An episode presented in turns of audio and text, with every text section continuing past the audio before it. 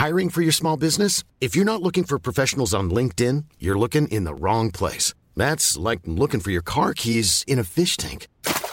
LinkedIn helps you hire professionals you can't find anywhere else, even those who aren't actively searching for a new job but might be open to the perfect role. In a given month, over 70% of LinkedIn users don't even visit other leading job sites. So start looking in the right place. With LinkedIn, you can hire professionals like a professional. Post your free job on linkedin.com slash people today. Hey, it's Ryan Reynolds, and I'm here with Keith, co-star of my upcoming film, If, only in theaters May 17th. Do you want to tell people the big news? All right, I'll do it. Sign up now and you'll get unlimited for $15 a month in six months of Paramount Plus Essential Plan on us. Mintmobile.com slash switch. Upfront payment of $45 equivalent to $15 per month. Unlimited over 40 gigabytes per month. Face lower speeds. Videos at 480p. Active Mint customers by 531.24 get six months of Paramount Plus Essential Plan. Auto renews after six months. Offer ends May 31st, 2024. Separate Paramount Plus registration required. Terms and conditions apply if rated PG.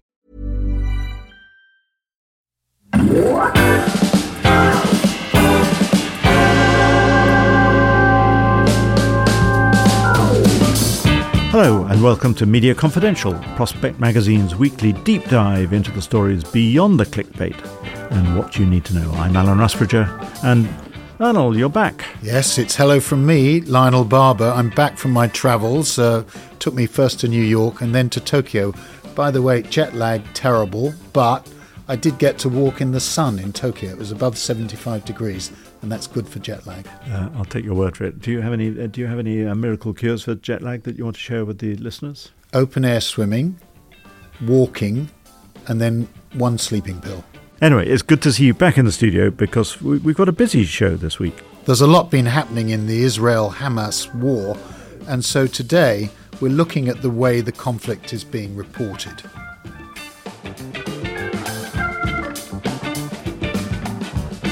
Media Confidential brings you expert analysis from within the industry, talking to key names in global media.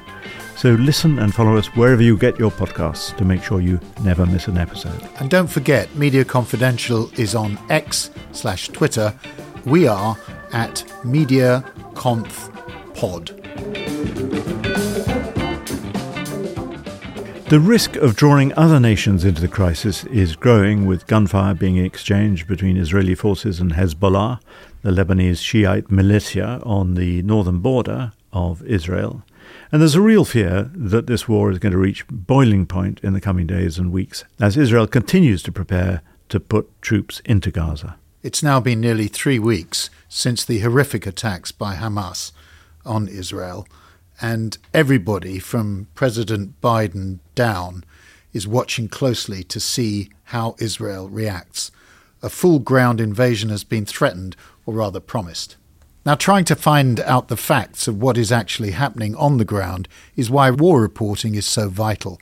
And in every conflict, the BBC finds itself in the crosshairs. This time they've faced criticism about the way in which they've covered the war. Some have said that the BBC did not report the full extent of the brutality suffered by the Jewish people attacked, and in the days that followed, it declined to use the word terrorist when referring to those same Hamas attackers. The death toll from the Hamas attacks has now risen to more than 1,400 Jewish victims, according to the United Nations. And the UN also, at the time of this recording, claims that 5,000 people have died in Gaza. And then this happened. On the 17th of October, a hospital in Gaza City was hit by what appeared to be a missile. The BBC ran the story. Let's return to those live pictures coming into us from Gaza following reports of an Israeli airstrike on a hospital in central Gaza. The health ministry in Gaza is reporting that there have been 500 casualties in that Israeli airstrike. Uh, we don't have those figures verified, but they are reporting that 300 people have been killed. And this is pictures that we've had which have been verified of this hospital, the Al Ahli Hospital in the centre of the Gaza Strip following that airstrike. Hamas have uh, released a statement calling the attack on the hospital in the Gaza Strip a war crime. It said the hospital was housing hundreds of sick and wounded and people forcibly displaced from their homes as a result of other strikes. The statement says hundreds of victims are still under the rubble. Um, obviously, we just have their words at the moment. We are waiting for any kind of response from Israel, who have just said that they will look into it. Truly horrific times, but the perception of what the reality of the story is seemed to outweigh the facts. And the way the story unfolded, in particular on the evening of Tuesday, the 17th of October, was a cause for concern. And we, we have to emphasize that it's not just the BBC that's come in for criticism here, but the way that a number of outlets, including some major news wires, uh, reported the uh, explosion at the hospital in Gaza. Just because Hamas claimed that it was an Israeli strike, uh, one does have to consider as an editor what are the ethics of reporting that claim unchallenged and, crucially, unverified. Al Jazeera reported this as genocide but whilst the BBC reporting was more nuanced, the initial report uh, wasn't always perfectly judged. How do you fact check in a war? And when one side accuses the other of an atrocity and the other denies it? If we're talking about Russia, for example, denying a missile attack, would we believe them? The BBC's also come under fire due to the actions of some of its BBC News Arabic reporters, mainly for social media posts that were in support of Palestine or criticising Israel's position. Uh, and the FT reported last week that the BBC has taken six reporters in the Middle East off air and is investigating uh, a number of posts and likes on social media that seem to support the activities of Hamas against Israel. So, what are the lessons for news organizations in this incredibly difficult conflict uh, and how it's to be reported? And what impact is the way that it's representing the two sides? We're joined first by the editor of the Jewish Chronicle, Jake Wallis Simons, who has himself experienced his fair share of reporting from war zones. So, Jake, thank you for joining us. These, these past uh, couple of weeks must have been uh, extraordinary ones for you. Do you want to just tell us what it's been like editing this paper at this time? Well, I think for, from the Jew, point of view of the Jewish community in Britain, there's been a double trauma. The first trauma is obviously the one that emanates from Israel, uh, which is still playing out, and we're still feeling the ripples um, day by day. But the second trauma has been the response in Britain to those events. And I think that people were living previously in the sense that there would be more solidarity with events like this than there has been. Um, and certainly nobody dreamed that before the blood was dry in southern Israel, people would be raising Palestinian flags. Now, there's nothing wrong with raising a Palestinian flag, it's the context. Uh, added to that, the support for Hamas that we have seen on Britain's streets, uh, which is a problem that we the, in the Jewish community knew was there. We knew there were Hamas people in London and elsewhere in Britain, and to see that all erupting all at once has left Jews feeling very isolated, uh, feeling, in, in many cases, anxious and afraid about attacks. Security has been beefed up around Jewish schools and places of worship.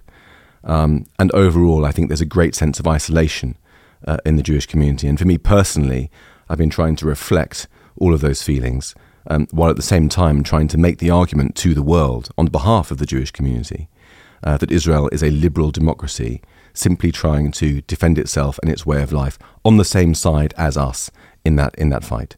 Um, so it's been quite an intense couple of weeks. In that light, Jake, how how do you think the BBC has reported this story in general, not just on the ground in Gaza, in Israel, in the Arab world, but also in Britain? I'm always reluctant to jump on the BBC because I understand I've worked for the BBC in, in different ways and I know the demands of 24 hour news. Uh, and I know that people get things wrong. Uh, but it's become too difficult to ignore that whenever there's an error uh, at the BBC in covering the Israel Palestine conflict, it always goes in the same direction. And I think that speaking to people I know at the BBC, uh, there is a sense of an underlying lack of diversity, to use that word, in terms of worldview, in terms of class, in terms of level of education. How you solve that, I don't know, but what it produces in uh, cases like this is something that's, that feels um, very malevolent, even though it might not always be in the minds of the journalists who are producing it. That's a big word, malevolent. I mean, that implies intent. It does, and I, I, used it with a caveat that it might not be that way from the inside, from the point of view of journalists. Um, I don't think that a single BBC journalist goes to work thinking, I'm going to put impartiality aside for this morning and be biased. Nobody thinks that. But what I'm saying is that there's a sort of groupthink, there's a worldview that comes through that feels malevolent when you're on the receiving end of it. The, the uh, alacrity with which uh, the BBC jumped to um, uh, information from Hamas that the hospital had been bombed by Israel, not by uh, any misfiring rocket from the Palestinians, that felt bad to us. That felt bad. Um, you know, it, it's astonishing that the BBC would turn to the same people who beheaded the babies and take their word for it that this was an Israeli strike. They wouldn't have taken that same line with such credulity from Islamic State officials. Uh, and yet we've seen the same techniques, the same barbarism meted out by both groups. So it has felt bad from my point of view um, and from the point of view of the Jewish community, and indeed, I think from a lot of people in, in Britain. Can we just unpack that a bit? Because a, a, lot of the criticism of the BBC has been around the events of October the 17th in, in the evening when the news of the uh, explosion at the hospital happened. So that that broke in a way in which the the the, the, Gazan Health Ministry, run by Hamas, was uh, announced that this had happened and attributed it. Put yourself in the shoes of uh, a news editor that evening. Isn't it inevitable that you have to report that that has happened and that and that Hamas has attributed it? it would it not be an odd not to report that attribution? And so, how how would you ideally have handled that? Well, I think there's there's various different um, strata to how you would report that, as as you know as well as anybody else. The first is that it has happened. That has to be reported. Obviously, it doesn't even need to be questioned. That ha- that it has happened. But then the next level down from that is Hamas has blamed it on Israel. And I think anybody uh, with, with a sense of proportion about the whole thing, who's not allowing their bias to take over, would put that in context with the Israeli, with, with the Israeli side and would make very clear that it's, it's unexplained, that the jury is still out on this, we, investigation pending. But if you look at the phrasing with which the BBC reported this, it seemed to conf- almost get as close to confirming it as you could get without actually confirming it. So uh, it, it reported as fact the hospital was bombed uh, by the Israelis, and at the end it said, according to Palestinian officials. In fact, those those officials were from the same group as I said, who beheaded the babies. They didn't appear to have gone to the Israelis to contest that claim first. And the way in which that reported had a very strong geopolitical knock on effect it put the kibosh on diplomatic projects by uh, President Biden in, in Israel. Various meetings were called off, various negotiations were stalled. Well, that wasn't just the BBC, though. It wasn't just the BBC, but we're talking about the BBC. It wasn't the only one who got this wrong, there were others as well. Um, and so I think that you raise a good point about the uh, that it has to be reported. Of course, it does, but some more circumspection about Hamas's account of it would have been very welcome. I think. So there, there was one BBC error that I think we, we would all concede was an error, which was a reporter saying it's difficult to see how else you could explain that. That that that was obviously a a, a lapse of judgment. Um, but in, in, comparison with the, the wider way that the media reported it, do you think the BBC was especially negligent?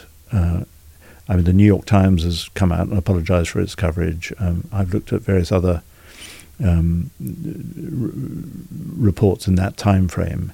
Do, do you think the BBC stands out as being especially bad, or do you think the BBC, because of its global role, has a has a has a especially a special duty to be different, better?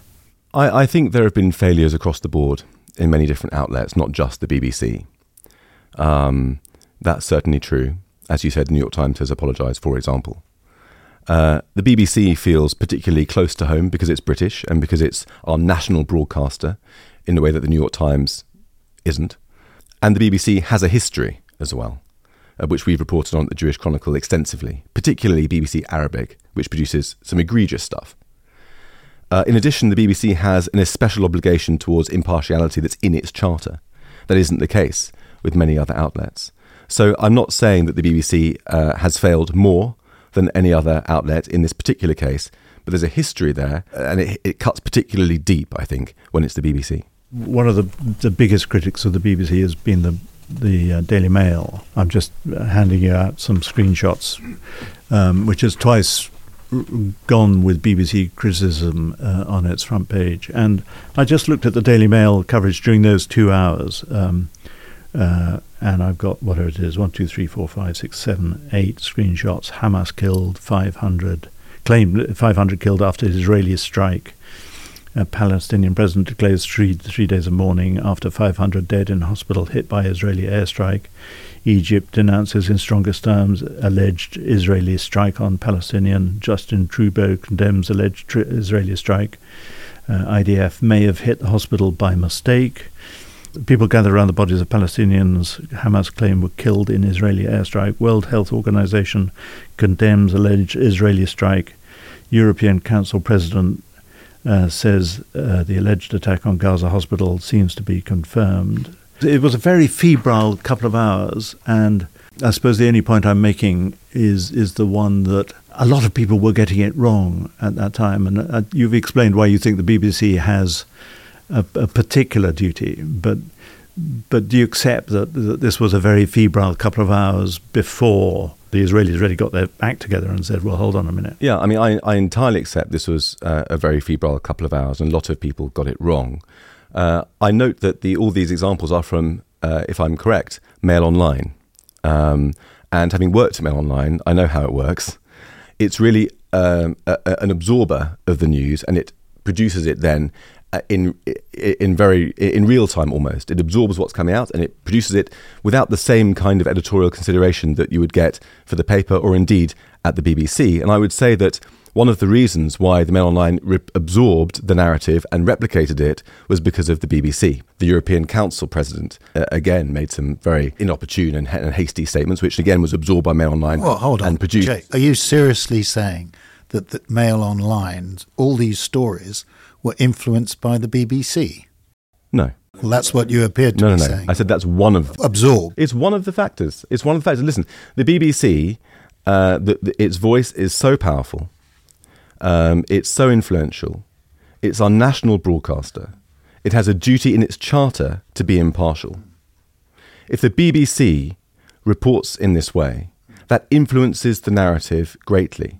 Now, it's not the only factor. I don't believe I said it was the only factor, and if I did, I didn't mean it. It's one factor amongst this, this general groupthink. And that general groupthink is much worse when it comes from people like the BBC, our national broadcaster, because its impact is so much greater. We, we should say, according to the Washington Post, uh, the, Reuters, the AP, MSNBC, Politico, the New York Times all initially indicated that the blast came from an Israeli airstrike. Uh, more, more, generally, um, Jake, the, the BBC uh, has been criticised for, for its reluctance to use the word terrorism or, or terrorist.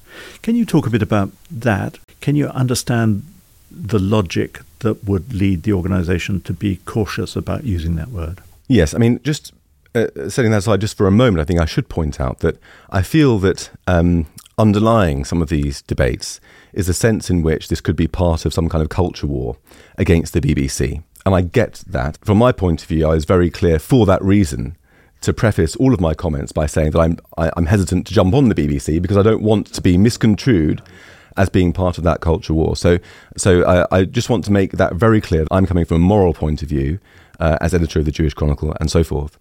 Um, now, with, with, regard to your question about the use of the word terrorist, um, now the BBC's rules have always been for a long time that the word terrorist shouldn't be used. Instead, the words militant and so forth should be used for any terrorist group. But as I said before, when the BBC tends to fail, it always fails in the same direction. So nobody complained. The BBC didn't uh, pull up its staff when they reported that the IRA, that ISIS, that Al Qaeda were terrorists. It only seems to uh, really rigidly adhere to that rule and demand that that rule is adhered to rigidly by its staff when it comes to Hamas. So, what is it about Hamas that's different to Al Qaeda and Islamic State? They all come from a similar ideological root in the Muslim Brotherhood, despite their theological differences over time. Uh, they employ the same or very similar uh, uh, uh, techniques, if you can call them techniques, measures of savagery and brutality. What is it that's different? It seems to me that the difference, the main difference, is the victims. One of the differences, of course, and I'm not speaking on behalf of the BBC, and I, I'd certainly acknowledge that their reporting was flawed. But one of the differences, of course, is that Hamas did win an election back in 2007. It is a government of sorts in Gaza. That makes it an, a different type of organization than Al Qaeda. In no way am I defending, in any way, the, the horrendous mutilation attacks that went on, but I'm just making the point it is a political entity. I accept that. You're right. It won this. It won the election in 2005, which then precipitated a brutal civil war. It then seized control of Gaza. Uh, we know all that. That's true, and it has officials. You're right. It has, as you said, uh, Alan. It was uh, the, the, health officials in Gaza who were from Hamas who told the BBC. I accept all of that, um, but it doesn't mean that the BBC needs to treat Hamas as it would treat, you know, the, the British authorities or a, uh, or a Parisian official. You know, we're talking about a brutal terrorist group that's authoritarian, that's Islamo-fascist, and that metes out the worst savagery that we have seen in a long, long time. But Jake, so I understand what you're saying. Are you saying that the BBC should use, should have used the word terror, terrorist of the IRA, or are you saying if they're going to have that rule, they should just be consistent? I think I'm saying both. I mean, you know, if if they have a rule, then fine. If they uphold, you know, they should uphold the rule. And then, if they had upheld that rule and used the word militant alone rather than the word terrorist in the last 10, 20 years about all terrorist groups, then they'd have a much stronger defence. And then people who wanted to argue that they should call Hamas terrorists would have a much weaker case, and they probably still would be calling them militants. But the fact that they departed from that rule with such regularity in the past belies the fact there's something more that's going on here. It's not simply an error. It's not simply uh, a question of, of editorial judgment. There's a culture there that's breaking through the rules, that's causing a subjectivity to impose itself upon what's supposed to be impartiality. And that's a problem. Jake, you're an, an experienced journalist, you're an editor. Just imagine that you were appointed head of news at the BBC. What would be the two or three things that you would do from the outset regarding coverage of this conflict? I think the first thing I would do um, would be to send out a memo with some very clear guidelines, uh, which wouldn't actually need to depart very much from the existing BBC guidelines. It's more a question, as we've seen, of enforcing those guidelines. I would then make sure that nobody reporting on the conflict um, had prior history of lapses. I think there would need to be a, a, review, particularly of the output in BBC Arabic, which has been absolutely egregious. In fact, the number, I don't have the figures to hand, but the number of upheld complaints is in the hundreds over the last two or three years. BBC is continually receiving complaints saying, yes, we got that wrong, uh, and, and, and obviously we, the way in which we got it wrong was against Israel and we'll up, uphold that and remove it, but then do the same thing again and again and again. And we've seen horrendous things on BBC Arabic over the last couple of years, including people singing terrorist songs, asserting that Israel has no culture of its own, that only appropriates other cultures, and those sorts of things. Um, so that would need to be seriously reformed. Um, and then I think I would probably go on a recruitment drive for people who are perhaps outside of the ordinary BBC talent pool. There are a lot of voices inside Broadcasting House who acknowledge the problem and who would like to see something done about it, who give me tips, story tips, who, who are desperate to see the BBC change. Uh, and that change would need to happen from the very top. One final question on the, on the use of language. Um, there has been a suggestion that because the British government uses the word terrorist, the, the BBC should be bound by what the British government says. Do you agree with that? Because I'm, I'm trying to think of a time, say, when the British government regarded Nelson Mandela as a terrorist. Do you think that the, the BBC is bound to follow the labelling that the British government uses? I wouldn't say so, no. The, the BBC is our national broadcaster, but it's not an organ of government. And there's an important distinction there and a valuable journalistic uh, distinction in terms of our integrity in reporting. Uh, so I wouldn't say that it has to slavishly follow those things. But I think that if the BBC was only consistent in its rules, that would be a very good step in the right direction. Every editor knows that when it's such a big story, this is when you find out um, how good your journalists are, maybe how good you are as a as a leader of the newsroom. Have you made any mistakes? Have you found any mistakes from your own reporters in this story? Yes, I've made um, I've made mistakes myself, uh, and the main mistake I've made, I think, is to be to have been drawn away from the newsroom too much to do media appearances. Well, that's a hanging offence. And getting and get, getting the balance right between being in the newsroom and leading the team and the demands of going outside and trying to make the arguments is quite a hard thing. In terms of reporting errors, um, there was one, funnily enough, I probably shouldn't say this, but funnily enough, there was one young reporter who mistakenly wrote the word militant rather than terrorist at one point, so we had to jump on that pretty quickly. Um, you know, uh, like in other newsrooms, but maybe particularly so, we're a small team and there's a lot of fatigue, there's a lot of trauma.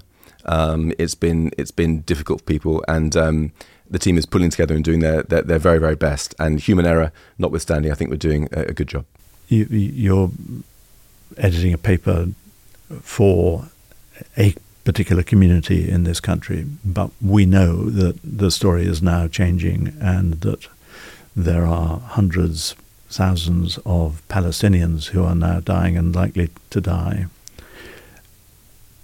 Can you talk about the, how difficult that's going to be in terms of the balance and the empathy that's going to be, be required from your team? That question really cuts to the heart of this for me because, you know, from, from a humanitarian point of view, it's disastrous. There's no softening that at all. Uh, and from my time as a foreign correspondent, I've got one or two former colleagues in Gaza who I've spoken to over the past few days. Um, and uh, it's heartbreaking. Any person with any kind of conscience has got to accept that and, and try to assimilate it and make sense of it. And yet, taking a step back, what we're looking at is the hell of war and we're also looking at how a liberal democracy behaves when it's under existential threat. And if we look at how Britain has behaved in the past and the United States, uh, you know, if we go back to 9 11, that precipitated, among other things, uh, an invasion of Iraq, which claimed 200,000 lives in, in three years. I mean, up until this month, the number of lives claimed in all of Israel's conflicts in 75 years was 86,000 86, in 75 years. So we so that was our response partly to 9/11, and we weren't under existential threat at that time really in Britain. The last time we were under existential threat was in the in the Second World War, and we bombed Dresden. We firebombed Dresden, burning alive 25,000 civilians. Uh, so fast forward to now, Israel is taking measures to protect civilian life as far as it can. And I would just end by saying that um, the sorts of demands that are being placed on Israel now to protect civilian life are not those that we see placed on any other democratic country with that level of intensity. And it feels to me often that the words of Saul Bellow have been ringing in my ears these past couple of days. Israel is being called upon to assume the moral burden that everybody else has dumped. Jake made some powerful points there. Uh, interesting, he really does believe that there is a cultural problem inside the BBC newsroom, which is um, pointing towards sort of almost an endemic bias against Israel. Um, that's a big claim. Uh, I thought he went light on Mail Online, suggesting that somehow he gave them a free pass, really. They just pump out news and overly influenced by, by the BBC. I think that I would con- be, find that contentious he went out of his way to, to, to, distance himself from the culture wars about the BBC. But I think the agenda behind a lot of the attacks on the BBC is people who just can't stand the BBC. So, you know, and the, the point of raising the Mail um, performance on that evening was that the Mail has published two front page articles and other full full page criticisms of, of the BBC at a time when thousands are dying. And it seems to be to be losing a sense of proportion about the BBC however egregious some of the BBC mistakes have been, uh, the Mail would do well to look in its own mirror and look at the eight stories that they published based on the words of Hamas during that two hour time gap.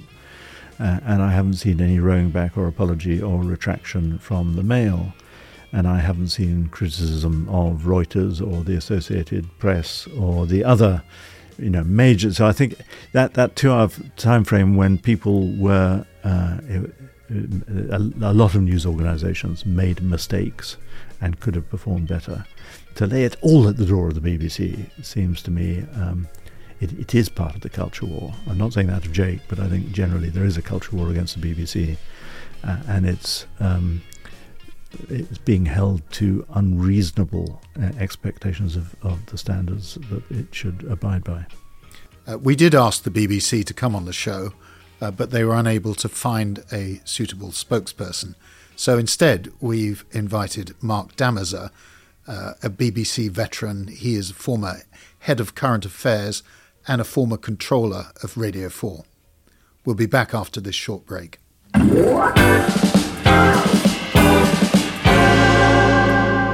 This episode has been sponsored by the award winning management consulting firm Q5.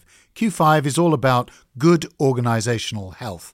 Q5 work with their clients to ensure they optimize their organizational strategy, their structure, and their culture so that they can achieve all their goals. From strategic conundrums to operational gripes, Q5 combine the art and science of organizational health to address challenges. And Q5 work with a range of organizations, those at the top of their game, and with those who are in turnaround mode.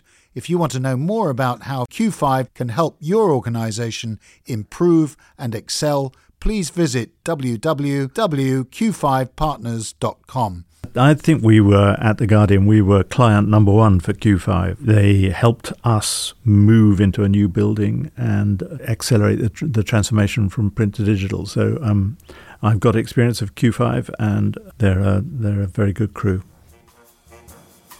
Check out Prospect, the UK's leading monthly current affairs magazine for rigorously fact checked analysis, ideas, and perspectives on the big topics the world's grappling with. You can read it in app, online, and in print with Prospect Magazine, all one word, .co.uk. And uh, that's updated with new stories daily on our website. And of course, you can get more of the ideas that matter from the brightest minds from our range of newsletters and podcasts. And now there's an exclusive subscription offer for our podcast listeners. Today, you can get an annual Prospect subscription for as little as £49, which gives you digital access to all the magazine's best long reads, commentary, and cultural criticism. And this is the bonus while stocks last, you'll also get a free signed copy of Breaking News, Alan's excellent book about the remaking of journalism and why it matters. The book alone is worth, wait for it, £10.99. Not bad. Sign up now, subscribe.prospectmagazine.co.uk slash media confidential. This is Media Confidential with me, Alan Rusbridger. And me, Lionel Barber. We're joined now by Mark Damazer, who, as we've already heard, has occupied many of the top jobs at the BBC. So, Mark, you've got at least three relevant uh, pieces of background that we might want to mention. One is a, a BBC lifer, if that's not an unfair way of describing you. Um, you you went back to the BBC to serve uh, on its board uh, at one point. point, and you're also uh, the son of uh, Jewish refugees who came to this country. Um, and I think in the last couple of weeks, you've felt that identity in ways that may have surprised even you. Yeah, I'm delighted to have been at the BBC for many years and passionately believe in it, error strewn as it is, as a civilizing force in British public life. Um, I'm Jewish. I'm very, very pleased to be Jewish. Uh, and I'm British because my father fought with the British Army as part of the Polish Army in World War II. Uh, and he ended up in Britain, and he could have done an awful lot worse. And I'm very, very grateful to be British as well. All of these identities come into play, and you can't really be Jewish without feeling that what happened on October the 7th has echoes with a long, miserable, thousands of years past of brutal anti Semitism. Uh, at the same time, um, I've looked at both what the BBC and others have done, and various newspapers and I've looked at the discussion around what those newspapers and what the BBC has done. And I think some of it is overcooked or plain wrong uh, and uh, unfair um, and not doing the nation as a whole much service by piling in with uh, sets of analyses about what the media is doing and what the good media is doing. And I very much include the BBC in that, which I don't think are helpful in public understanding of what's going on. So, I mean, all of those things are, are in play at the same time. How do you judge the BBC's record so far, though, Mark? Looking at the individual stories, the tone, and the quality of reporting? Well, I take the unfashionable view that most of it has been extremely good. You know, the Jeremy Bowen's and Lyse Doucet's of this world, um, and not only, um, are very good, and that the questions that I've heard asked, um, principally on Radio 4, a bit on Newsnight, a lot on Channel 4 News, have been good. Uh, there are times when I scream and think you should have asked that, and you've missed out this particular bit of context. Uh, but I think that it's been compassionate and compassionate in more than one geographical location, by which I mean both as regarding the massacre on October the 7th and the subsequent uh, bombing in Gaza. Uh, and it's been insightful and it has attempted as much as it can do picking its way through this enormously complicated and obviously incredibly distressing story to bring in multiple angles. You've got errors, most famously uh, the hospital uh, last week and what happened there, and did the BBC retract quickly enough? I think it got back from a position pretty quickly, and it was one report, and it was wrong. Uh, and the BBC was very, very far from alone in making the mistake about assuming in its language that it was an Israeli strike. The BBC is responsible for massive amounts of output. The vast majority of what I've listened to and seen has been extremely good. And one of the reasons why I'm very pleased to be talking to both of you is because I think that the really good correspondents on the ground, working in very difficult conditions, who have bound themselves to be affected by the story because they're human beings, for heaven's sake, um, are doing remarkably well. The reporters are the essential lifeblood of what makes a news organisation work. And the BBC has some extremely, extremely good people, and uh, I'm here to say that they're very, very good, uh, and I'm uh, here to defend them. Mark, when you started at BBC, I guess you lived a life where you were aiming at a number of bulletins per day, but the BBC is now a, a rolling news operation. And you remember a time when an unscripted remark early in the morning led to the decapitation of the BBC, the Director General, and the Chair. Can you talk a bit about the dangers, uh, the perils, the challenges, the opportunities of these unscripted two ways, where a reporter is having to um, ad lib, there's no form of words in front of them, and how that can go wrong?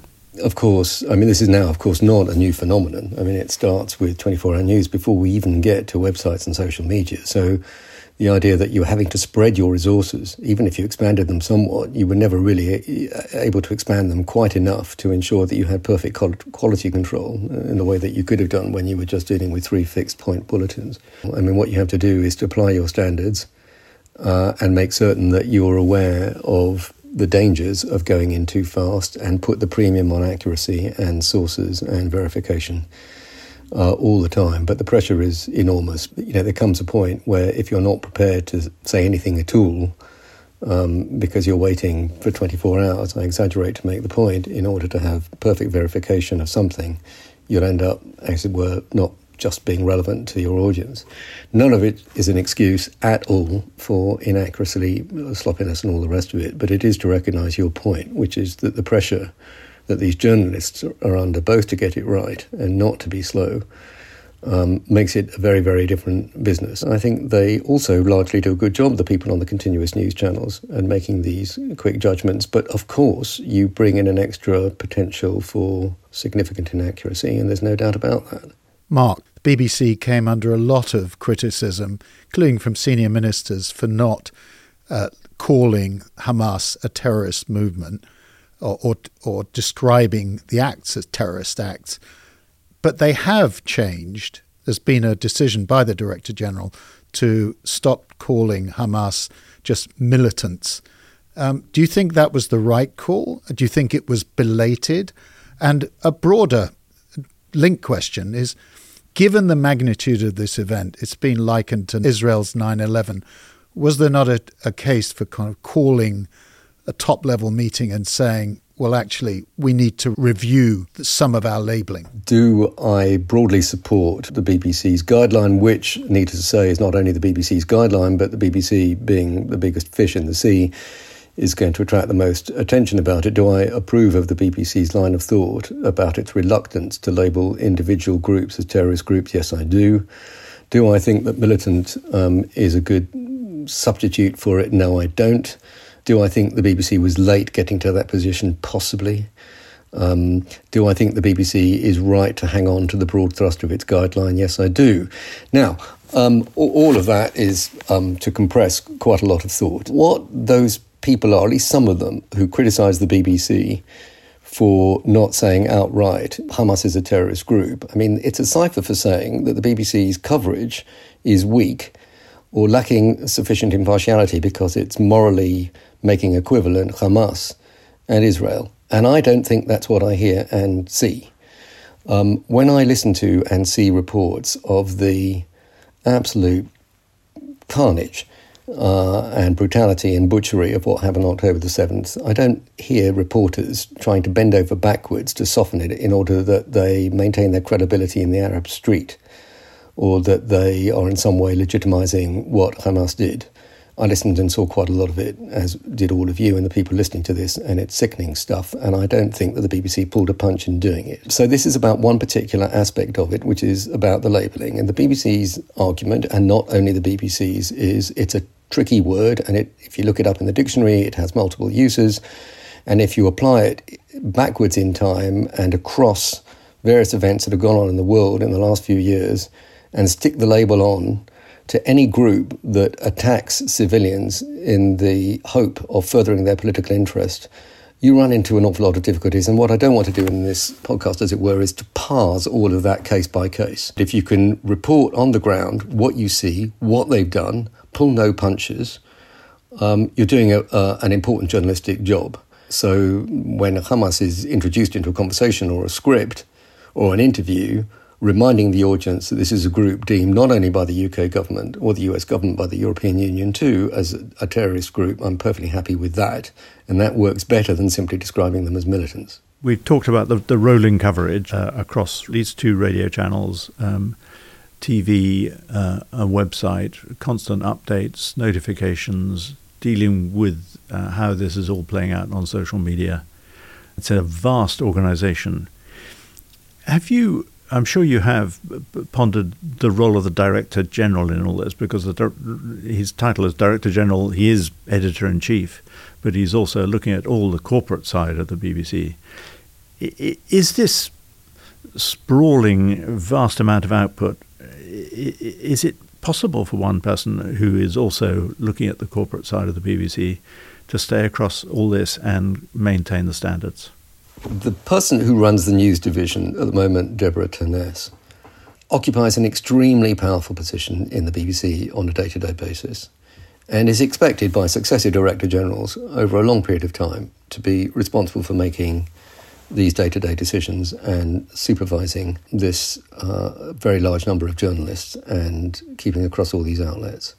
And to expect the director general, whoever the director general is or has been, uh, to be able to be across this as well as all the other stuff is not the way that it operates, and everybody within the BBC more or less understands that.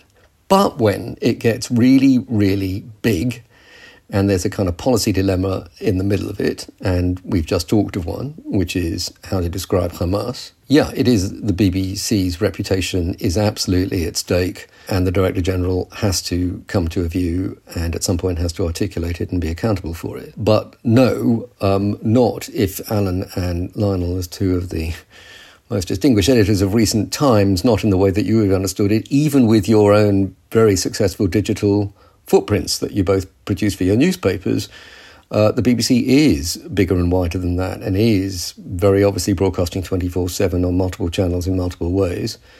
And it's not the kind of direct line accountability on a day to day basis with the editor in chief when she or he feels like it wading into a newsroom and saying, I think the coverage is all you know, askew today and we badly need contributions from X, Y, and Z. I'm commissioning it. Uh, and by the way, I thought this piece wasn't really quite up to scratch, but this one was really exemplary, and I want more of this. It just doesn't work like that. Thank you. Thank you so much for joining us. Well, I thought that was really a very insightful contribution from a BBC veteran. Um, really reminding us, though, how important it is to stick in the heat of conflict uh, and the fog of war to basic reporting rules, which are be very careful about reporting unverified claims. Yes, you can't keep getting ahead of yourself and, and reacting in, in the seconds. Uh, you just have to remind yourself that you have to stop, consider, uh, ask yourself what you know and what you don't know. Uh, and that generation of, of executives uh, represented by Mark, uh, I, th- I think we're at the forefront of moving the BBC into this new age of perpetual news. But the problem with perpetual news is it's harder to monitor and control the standards. And I think the other point, uh, which you alluded to, is the danger of the rush to judgment. And it's a rush to judgment in terms of news, but also making a judgment on the story itself. So, for example, the way people were saying that President Biden's trip to Israel was a failure just because the meeting in Jordan was cancelled because of the missile attack in Gaza. This kind of rush to judgment, wanting to be first, is very dangerous. My fear is slightly the other way around. I watched the BBC in the trauma of the post Gilligan uh, era. You know, so a reporter makes a mistake at six minutes past six in the morning it leads to a, a, a, public inquiry costing millions of pounds. The, the chairman goes, the, the director general goes. That can only have the effect of making a news organisation much more self censoring, much more cautious. Uh, my worry is that if you pounce on the BBC for every single little mistake that it makes, and I'm not saying this was a little mistake, it was clearly a significant mistake, the, the ad lib by the reporter then you breed, I think, a, a, the danger that the, the organization becomes terrified of saying and doing anything courageous. Yeah, but what um, Mark also said is you are a public broadcaster. I mean, I, I certainly think right now that the editors, all the way up to the director general, are feeling tremendous pressure. Uh, and they're getting pressure from the government that, in my view, um, are taking advantage in the run up to election to just hammer the BBC. Uh, uh, they think it's uh, a vote winner.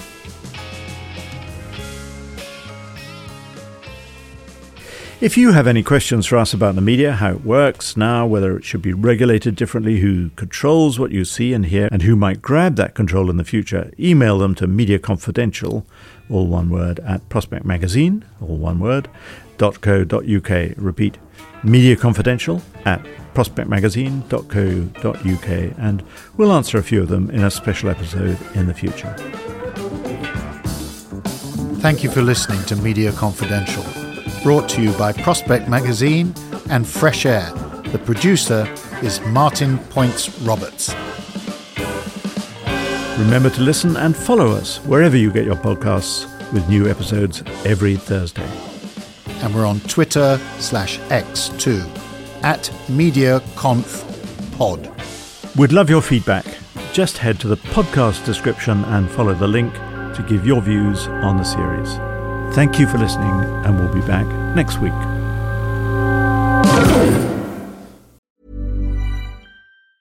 Hey, it's Danny Pellegrino from Everything Iconic. Ready to upgrade your style game without blowing your budget? Check out Quince. They've got all the good stuff shirts and polos, activewear, and fine leather goods, all at 50 to 80% less than other high end brands. And the best part? They're all about safe, ethical, and responsible manufacturing.